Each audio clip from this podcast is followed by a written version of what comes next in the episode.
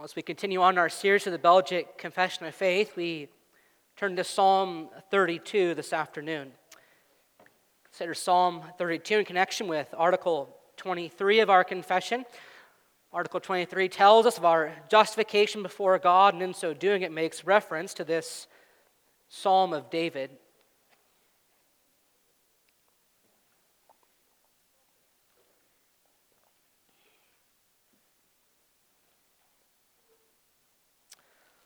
Psalm 32 ties in well with the sermon we heard this morning. This psalm, perhaps also like Psalm 51, being written in light of David's coming to repentance. A maskil of David. Blessed is the one whose transgression is forgiven, whose sin is covered. Blessed is the man against whom the Lord counts no iniquity, and in whose spirit there is no deceit. For when I kept silent, my bones wasted away through my groaning all day long. For day and night your hand was heavy upon me. My strength was dried up as by the heat of summer. I acknowledged my sin to you, and I did not cover my iniquity. I said, I will confess my transgressions to the Lord, and you forgave the iniquity of my sin. Therefore, let everyone who is godly offer prayer to you at a time when you may be found. Surely in the rush of great waters they shall not reach him. You are a hiding place for me. You preserve me from trouble. You surround me with shouts of deliverance. I will instruct you and teach you in the way you should go. I will counsel you with my eye upon you. Be not like a horse or a mule without understanding which must be curbed with bit and bridle, or it will not stay near you. Many are the sorrows of the wicked, but steadfast love surrounds the one who trusts in the Lord. Be glad in the Lord and rejoice, O righteous, and shout for joy, all you upright in heart. The grass withers and the flower fades, but the word of our God endures forever.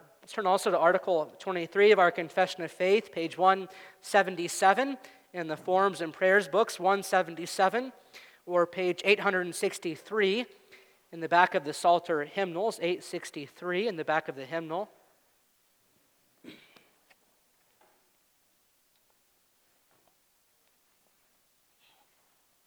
Article 23, the justification of sinners. We believe that our blessedness lies in the forgiveness of our sins because of Jesus Christ. And that in it our righteousness before God is contained, as David and Paul teach us when they declare that man blessed, to whom God grants righteousness apart from works. And the same apostle says that we are justified freely or by grace through redemption in Jesus Christ. And therefore, we cling to this foundation, which is firm forever, giving all glory to God, humbling ourselves, and recognizing ourselves as we are. Not claiming a thing for ourselves or our merits, and leaning and resting only on the obedience of Christ crucified, which is ours when we believe in Him. That is enough to cover all our sins and to make us confident, freeing the conscience from the fear, dread, and terror of God's approach without doing what our first father Adam did, who trembled as he tried to cover himself with fig leaves. In fact, if we had to appear before God relying no matter how little on ourselves or some other creature, then alas, we would be swallowed up. Therefore, everyone must say with David, Lord, do not enter into judgment with your servants, for before you no living person shall be justified. This the Church of Christ does confess and believe throughout the world.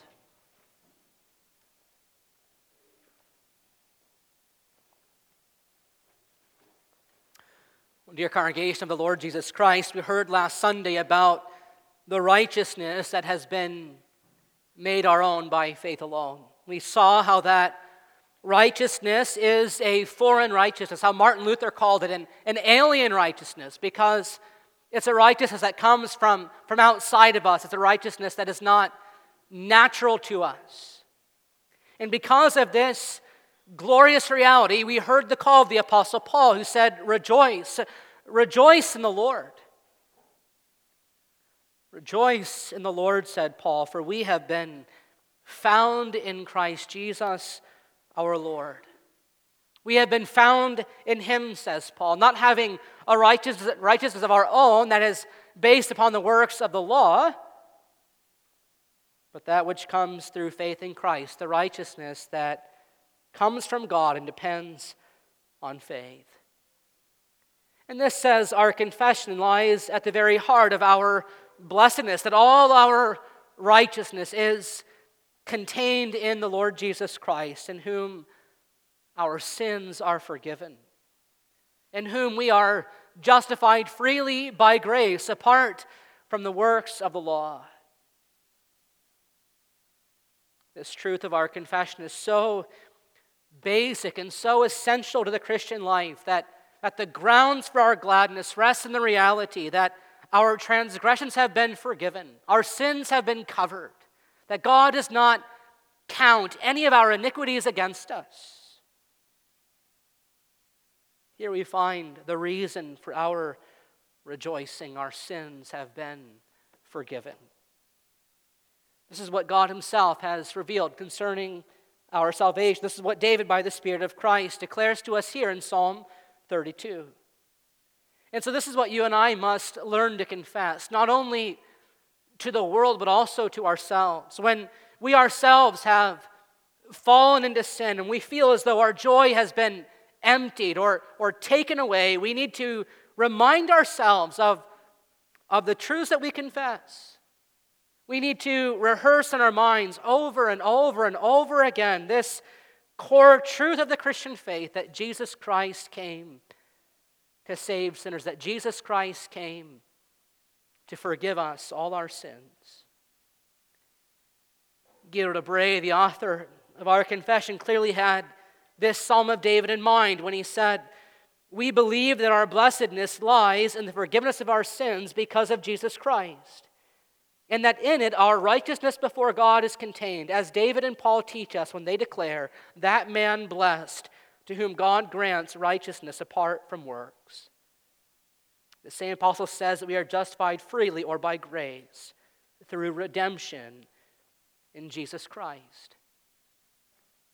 Beloved, if we lose sight of this, if we forget this, if we fail to cling to this and, and embrace this truth and faith, then only the only thing waiting for us is spiritual depression and ultimately hell itself. For the Spirit says, Many are the sorrows of the wicked. World may think that they found happiness in their sin. But whatever happiness they think they have is surely going to fade away. Many are the sorrows of the wicked. But David shows us here the way to true and supreme happiness. We recognize that although these words are, of course, penned by David, they're inspired by the Spirit of our Savior. The words of verses 1 and 2 is what the Savior himself declares to us Blessed, supremely happy is the one whose transgressions are forgiven, whose sins are covered. Blessed, supremely happy is the man against whom the Lord counts no iniquity, and in whose spirit there is no deceit. David begins this psalm by telling us how blessed, how happy the people of God really are. For what blessing is, is bigger than this blessing of knowing for sure that our sins have been forgiven, that we've been made right with the just judge of the universe. What greater blessing is there than to know that you and I, by faith, have been brought out of the courtroom of God's divine justice, and we've been ushered into the living room of the Father's divine mercy. This, boys and girls, is why King David is so happy because all of his sins have been forgiven. Notice how David highlights this reality by using three words for sin and three words for forgiveness. In the first place, he speaks of transgressions being forgiven. And transgressions refer to all those deliberate thoughts and actions that are done in defiance against the Lord. Transgressions refer to those deeds that are done with, with a raised fist, so to speak. They refer to all those actions that are done in open defiance and rebellion. But David says that all these transgressions have been forgiven. And, boys and girls, the word translated as forgiven is a word that can otherwise mean to, to lift up or, or to carry away. And this is what God has done with all our transgressions. At one time, our transgressions weighed heavily upon us. But God forgave them. He lifted them up and He carried them away. In the second place, David says, Blessed are those whose sins are covered. And the word used here for sins is that word that denotes the, the imagery of, of missing the mark or, or of falling short of that goal that God has set for us. But David says that all our shortcomings, all our failures have been covered, they've been concealed, they've been removed from God's sight. As the prophet Micah would say, they've all been cast into the depths of the sea, and they are no more.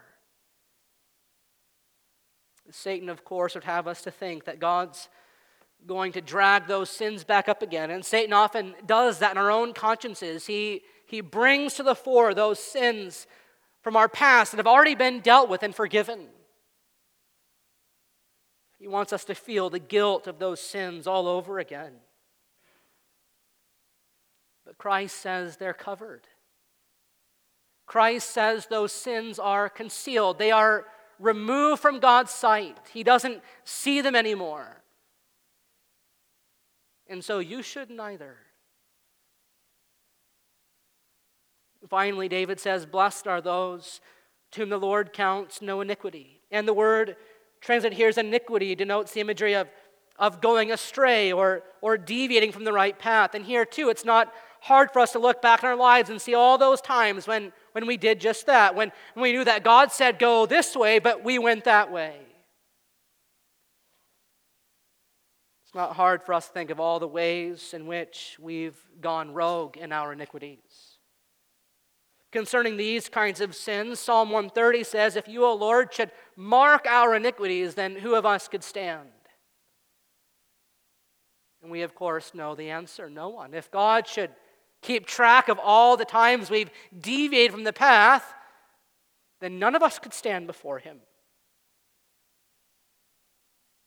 But what does Christ say at the end of verse 2? He tells us that the Lord does not count our iniquities against us, which is to say, he keeps no record of them. In other words, God doesn't just forgive our sins, but he also forgets our sins. He remembers them no more.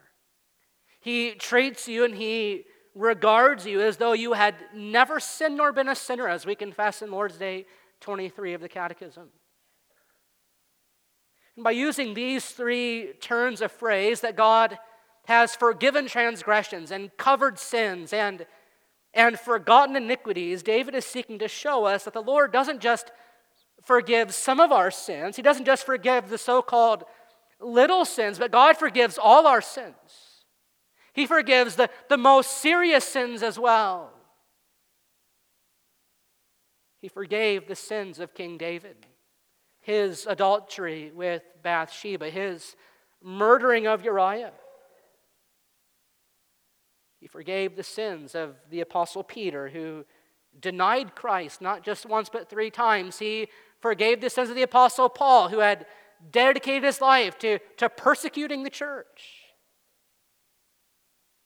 In Luke 7, he said to that sinful woman, Your sins are forgiven you. Your faith has saved you. Go in peace. All our transgressions the Lord forgives. He lifts them up and He carries them away. All our sins the Lord covers, He blots out of His sight. All our iniquities He forgets, promising never to bring them up again, to bring an accusation against us. This is what God Himself reveals concerning our salvation. This, boys and girls, is what it means to be a Christian, to say, My sins have been forgiven in Jesus Christ. This is why, mom and dad, read your Bible stories and Bibles on the table to tell you that your sins have been forgiven. And parents, you must tell your children this. When you have disciplined them because of their sins, you ought to tell them your sins are forgiven. That just as we confess our sins on Sunday morning and hear that assurance of pardon, you too should give your children assurance of pardon. That when they say, I'm sorry, mom, I'm sorry, dad, tell them you're forgiven. And Christ has forgiven you that sin as well. This is the grounds for our gladness, the reason for our rejoicing. If we want to be truly blessed, if we want to be truly happy and fulfilled, the Bible says only one thing that we really need, and that's the forgiveness of our sins. And this is a need that the Father Himself has, has met, has answered in His Son, the Lord Jesus Christ. In Him, says the Apostle Paul in Ephesians 1 7, we have redemption through His blood, the forgiveness of our sins, in accordance with the riches of God's grace that He lavished upon us. And so Paul says in Romans chapter 8 that no one can bring a charge against God's elect, for it is God who justifies, and no one can condemn us, since Christ Jesus has died and is interceding for us. You think of the imagery of Zechariah chapter 3 and, and Satan standing at the right hand of Joshua the high priest to accuse him, to highlight he's wearing filthy garments, he's fallen short of God's glory, he's a sinner. And what does the Lord say to Satan? The Lord rebuke you, O Satan. Is not this the brand that I have plucked from the fire?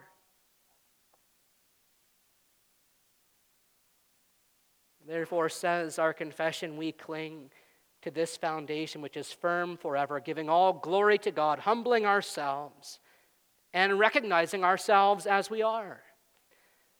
We don't come claiming a thing for ourselves or of our merits. We come leaning and resting only on the obedience of Christ crucified, which obedience is ours when we believe in Him. If you want to experience the joy of this great salvation, our confession says that we have to humble ourselves and recognize ourselves as we are. This, you could say, is, is the route to salvation. God resists the proud, but he gives grace to the humble. As Lord's Day 45 teaches us, when we come before the Father, we must do so acknowledging our need and misery, hiding nothing, and humbling ourselves before His majestic presence. And this is precisely what David has come to learn from himself, isn't it? For we to discover in verses 3 and following that there was a time in David's life when, when the joy of his salvation was taken away. There was a time in David's life when he felt as though the Lord was far from him. And David, of course, did not lose his justification. He did not lose his salvation, but he lost the experience of it. He lost the joy of it. He says, When I kept guilty silence, my bones wasted away through my groaning all the day long. For day and night your hand was heavy upon me. My strength was dried up as by the heat of summer. David confesses there was a time when he tried to hide his sins from God. There was a time when he tried to cover them up himself as Adam and Eve tried to do with their fig leaves in the garden. And perhaps David is here giving us a window into what we heard this morning of what was really going on in his heart before the prophet Nathan finally rebuked him and brought his sin into the light. Recall that for nine months, the nine months of Bathsheba's pregnancy, David tried to keep his sins a secret. After he slept with Bathsheba, he conveniently had Uriah killed in battle, and then he took Bathsheba to be his wife. And what a great job he thought he did at covering his tracks so that no one would know.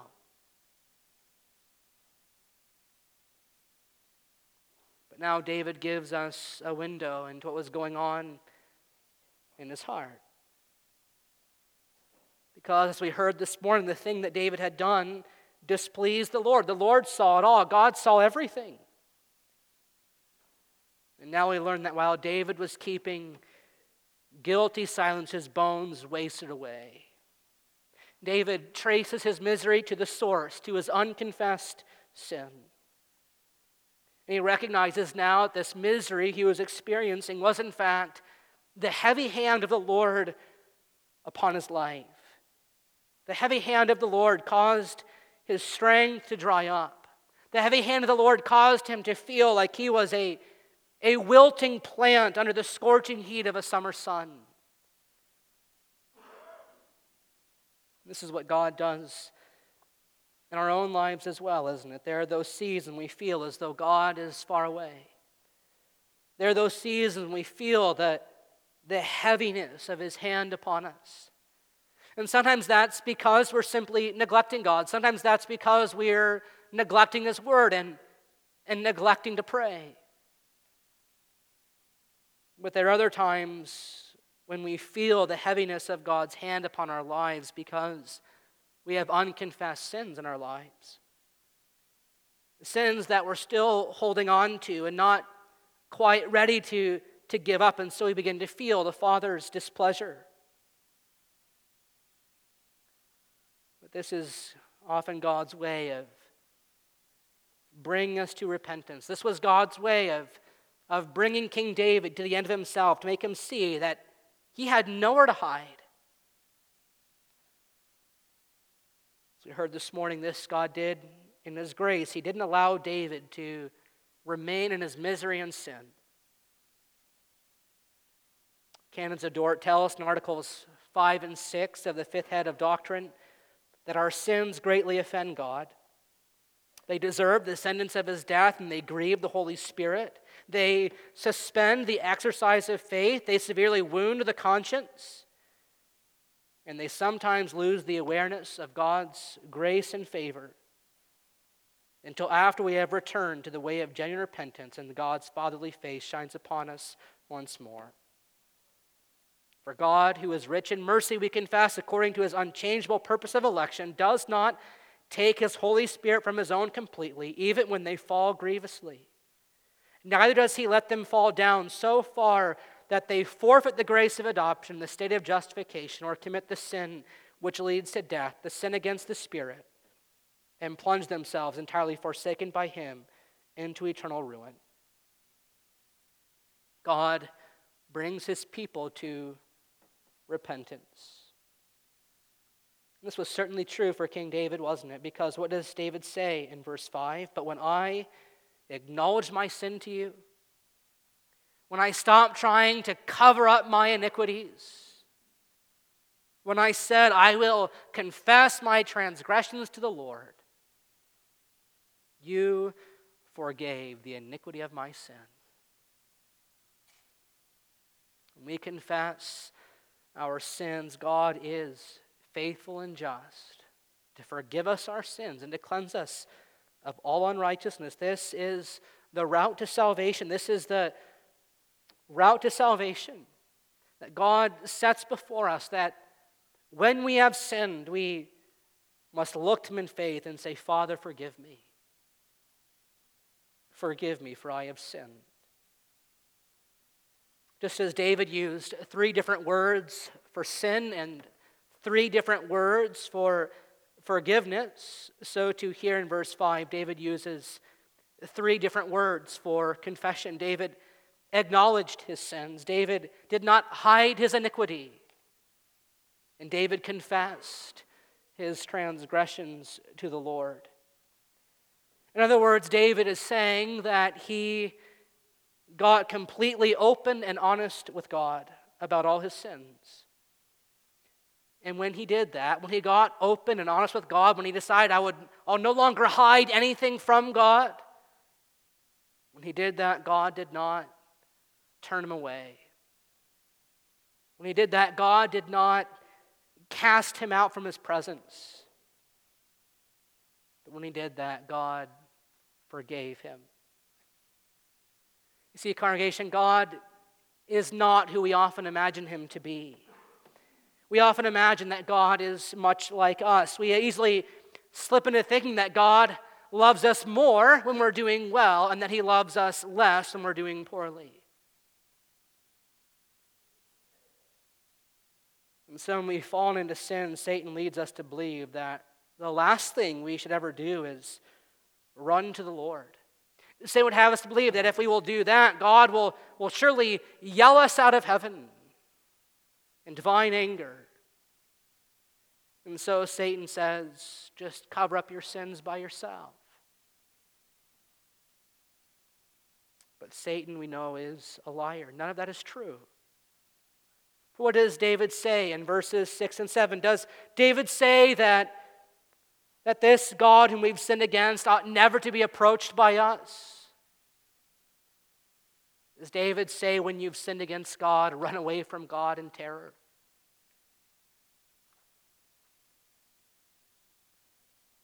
Not at all.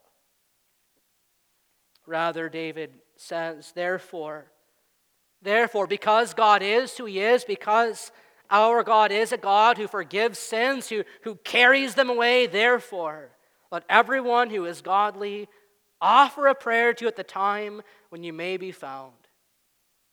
Surely in the rush of great waters they shall not reach him. You are a hiding place for me. You preserve me from trouble. You surround me with shouts of deliverance. In summary, David says, even when you've sinned against him, go to him. Even when you've sinned against him, go to him. For God himself has become our hiding place. David is here speaking of that which can only be true in the Lord Jesus Christ. He's speaking prophetically. In Christ, our transgressions are forgiven. In Christ, our sins are covered. In Christ, our iniquities are forgotten. Our blessedness, as our confession says, lies in the forgiveness of our sins because of Jesus Christ. And his atoning sacrifice is more than enough, says our confession, to cover all our sins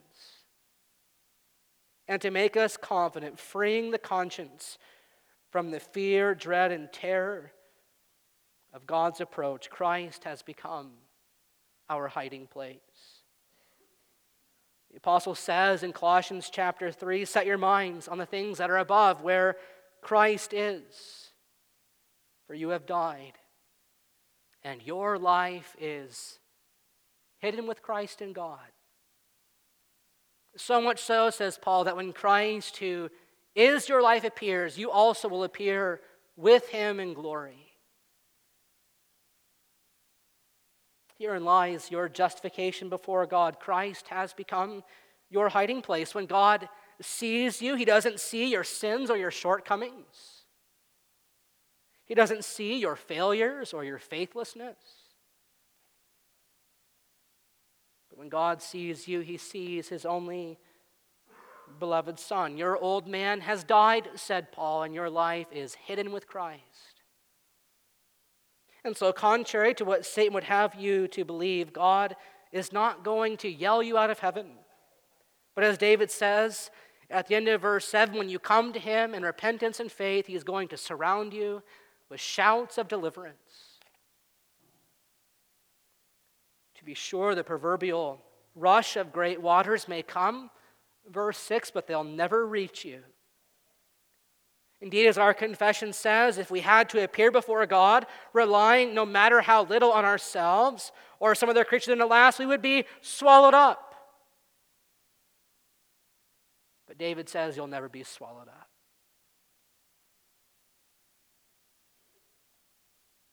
When the rush of great waters come, they will not reach you. But in Christ, God will keep you safe. David is saying Christ will be your hiding place. He will preserve you and surround you with shouts of deliverance. This is what Satan, this is what the Son does when we've given into sin and when Satan is accusing us, telling us of the guilt within Christ surrounds us with shouts of deliverance and he overwhelms the, the voice of the evil one. Says, Rebuke you. rebuke you, O Satan. This congregation is who God is. Herein lies the grounds for our gladness, the reason for our rejoicing, that as we heard in our call to worship, God says to sinners, He says to you, He says to me, Seek the Lord while He may be found, call upon Him while He is near. Let the wicked forsake his way and the unrighteous man his thoughts. Let him return to the Lord, let him repent, that he may have compassion on him and to our God, for he will abundantly pardon. For his thoughts are not our thoughts, neither are his ways our ways. God is not who Satan would have us to think he is. God is not like us, slow to forgive and slower still to forget. But God is the exact opposite of us. He waits to be gracious, He is exalted to show mercy. And so we need to listen when He says, I will instruct you and teach you in the way you should go. I will counsel you with my eye upon you. You see, when God forgives the sinner, He doesn't simply leave the sinner on his or her own.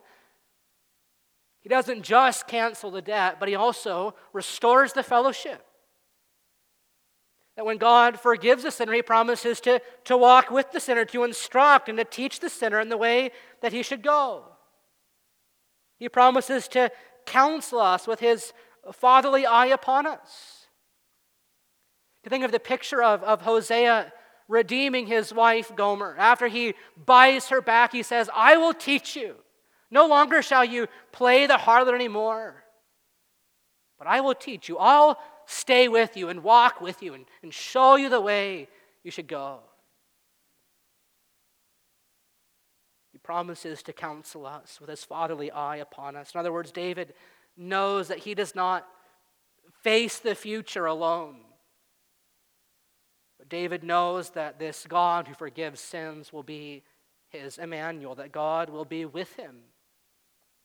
God will be with him as a watchful father. And so he says by the Spirit in verse 9 Be not like a horse or a mule without understanding, which must be curbed with his bit and bridle, or it will not stay near you. In other words, David is saying today, if you, if you hear God's voice, do not harden your hearts. Don't, don't remain stubborn in your sins. But lift your eyes to the one who lifts the burden of your sins from off your shoulders. Be not like a horse or a mule. Don't harden your heart. Don't Remain stubborn in your sin, the Savior says. If you're living in sin today, he says, don't harden your heart.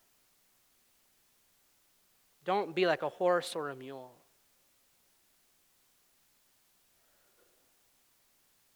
For many are the sorrows of the wicked. That's God's gracious warning to us. That's his gracious warning to the world. Many are the sorrows of the wicked. No joy for the wicked, no happiness for the wicked, for the unrepentant. Many are the sorrows of the wicked, but steadfast love surrounds the one who trusts in the Lord. Be glad in the Lord and rejoice, O righteous, and shout for joy, all you upright in heart. Beloved, we have every reason to rejoice, don't we? We have every reason to rejoice and be glad, and we meditate upon the wonder of the gospel that God forgives sinners. If God's people in the Old Testament had reason to rejoice in this way, how much more reason don't, don't we have today? Knowing that Christ has already come as the Lamb of God who takes away the sin of the world.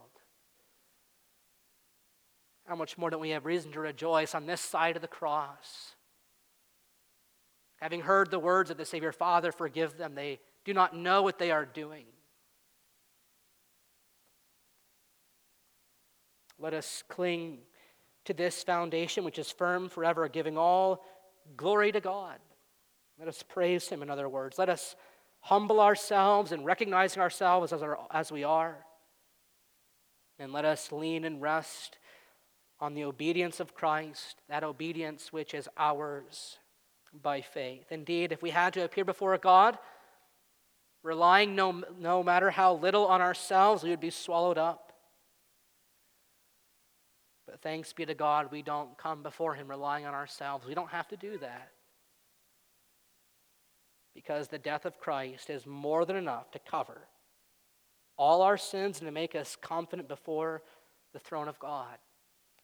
As Hebrews 9 tells us, Christ has set our consciences free from the fear and dread and terror of God's approach.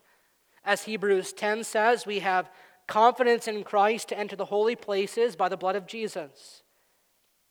And since we have a high priest over the house of God, let us draw near confidently with a true heart and full assurance of faith with our hearts sprinkled clean from an evil conscience and our bodies washed with pure water, let us hold fast our confession, the confession of our hope without wavering, for he who promised is faithful. The great obstacle and, and wall of our sin has been toppled over, it's been demolished. The steadfast covenant love of the Lord surrounds us. God's steadfast, covenant, faithful love surrounds us. Therefore, be glad in the Lord and rejoice. Rejoice, O righteous, and shout for joy, all you upright in heart. Christ has become your hiding place. And so the hand that at one time laid heavily upon you it becomes in Christ the hand that, that sustains and upholds you. Rather than feeling you must run away from him, David says, you can run right to him. He will not turn you away. Surely, says Jesus, there is more joy and rejoicing in heaven when one sinner repents than over 99 righteous persons who need no repentance. God's forgiveness is yours, Christ's righteousness is yours. How blessed is he whose trespass, the Lord has freely forgiven, whose sin is wholly covered before the sight of heaven. As we sing, the sorrows of the wicked in number shall abound. Those that trust Jehovah, his mercy shall surround. Then in the Lord be joyful. In song lift up your voice. Be glad in God, ye righteous, rejoice. Ye saints, rejoice. Amen. Let us pray. Gracious God and Heavenly Father, we thank you for your eagerness to forgive us all our sins through Jesus Christ our Lord. For we sincerely confess, O oh God, that we have all sinned against your majesty. And not only that, O oh Lord, but like David, we have also sinned against your mercy. Against you and you only have we sinned and done what is evil in your sight. Lord, we have sinned against you in our thoughts, in our words, and our deeds. And so, Father, we pray that your forgiving love would direct our eyes to the Savior, in whom our sins have been lifted up and carried away. Father, we thank you that in him we have found a hiding place, a safe and secure place to hide and to seek refuge from the wrath that we know our sins deserve. And so cause us, O Lord, to take heed of David's words, to not be stubborn in our sins. Grant us the grace to listen to your voice and to rejoice with all our heart, soul, mind, and strength.